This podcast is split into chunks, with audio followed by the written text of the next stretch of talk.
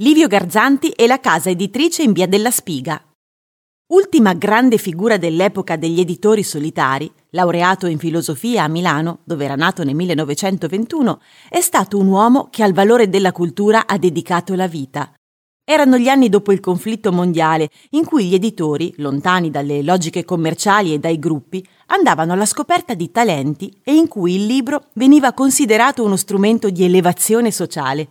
Livio è stato l'editore delle Garzantine, ma anche nel 1955 di Ragazzi di via di Pierpaolo Pasolini, di Quer pasticciaccio brutto di via Merulana di Carlo Emilio Gadda, de Il prete bello di Goffredo Parise, che si ispirò proprio a lui per scrivere Il padrone. Fondata dal padre Aldo, che aveva rilevato le edizioni Trev nel 1936, la Garzanti di Via della Spiga 30, con la sala riunioni affrescata da Tullio Pericoli con la storia della casa editrice, era passata nel 1952 sotto la guida di Livio, diventato presidente nel 1961. Schivo, famoso per il suo caratteraccio, l'editore aveva, come quelli del secondo Novecento, un grande intuito e fiuto, ma era anche un uomo colto, lui stesso autore di due romanzi.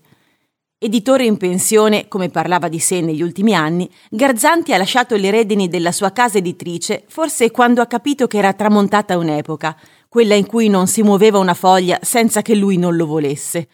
Alla sua morte ha lasciato un fondo di 90 milioni da destinarsi ad associazioni che si occupano dell'assistenza degli anziani a Milano.